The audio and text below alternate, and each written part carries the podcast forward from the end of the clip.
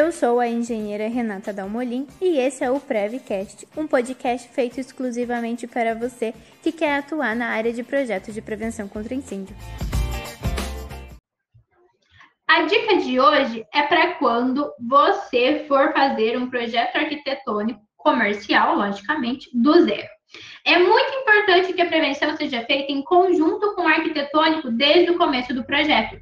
Quando a parte preventiva é deixada para o final da obra, há grandes chances de ocasionar transtornos e gastos inesperados para o cliente. Aqui no escritório, já passamos por inúmeras situações que, ao pegar um projeto para fazer prevenção de uma obra nova, porém que já estava em execução, foi necessário mexer em escada, largura de corredor, porta, central de gás, etc.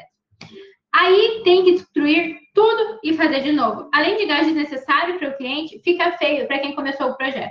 Por isso eu indico que ao fazer um projeto do zero, converse com alguém que entende de prevenção.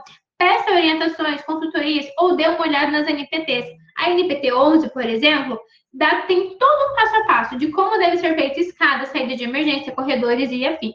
A NPT 28, ela vai trazer todas as dicas para ter uma central de gás então, cuidem disso. Não adianta querer deixar a prevenção para o final, porque pode impactar sim no projeto arquitetônico, pode ter que destruir tudo de novo, pode ter que fazer aquele rebuliço na obra, coisa que o cliente não gosta.